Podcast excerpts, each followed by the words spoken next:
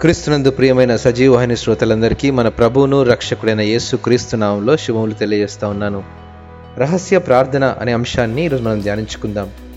మతి సువార్త ఆరో అధ్యాయం ఆరో వచనంలో ఈ యొక్క వాక్య భాగం రాయబడి ఉంది.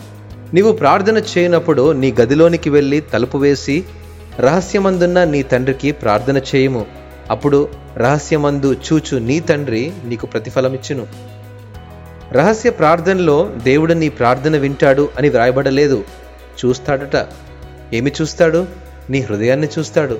మన ప్రతి పాపము ప్రభు పాద సన్నిధిలో ఒప్పుకున్నామో లేక కప్పుకున్నామో అని. కప్పుకుంటే మన ప్రార్థన దేవుని సన్నిధికి చేరదు. ఒప్పుకుంటే తప్పేముంది? మన జీవితం అంతా ఆయనకు తెలుసు. దావిదు అంటున్నాడు నేను కూర్చుండుట నేను లేచుట నీకు తెలియను. నాకు తలంపు పుట్టకముందే నీవు నా మనస్సు గ్రహించుచున్నావు.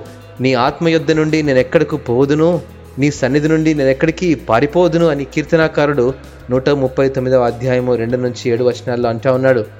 వ్యక్తిగత జీవితంలో ప్రతిరోజు బిజీగా గజిబిజిగా ఉన్నప్పుడు మనలోని పాపములను అపవాది జ్ఞాపకం చేసుకుని కృంగదీస్తూ ప్రార్థనకు దూరం చేస్తాడు. రహస్య ప్రార్థన వలన దేవుని సహవాసంలో అనుభవం రెట్టింపై విశ్వాసంలో మరింత బలము పొందగలము. అనుదినం దేవునితో వ్యక్తిగతంగా గడపగలిగే రహస్య ప్రార్థన మన జీవితంలో ఉండాలి.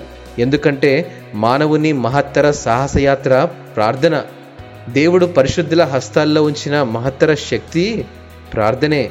ప్రార్థించక నష్టపోయేవారు అనేకులున్నారు కానీ ప్రార్థించి నష్టపోయిన వారు లేరు. ప్రార్థిద్దాం ప్రతిఫలాన్ని ఆశిద్దాం. దేవుడు అతి కృప మనందరికీ దయచేయనుగాక. ఆమెన్.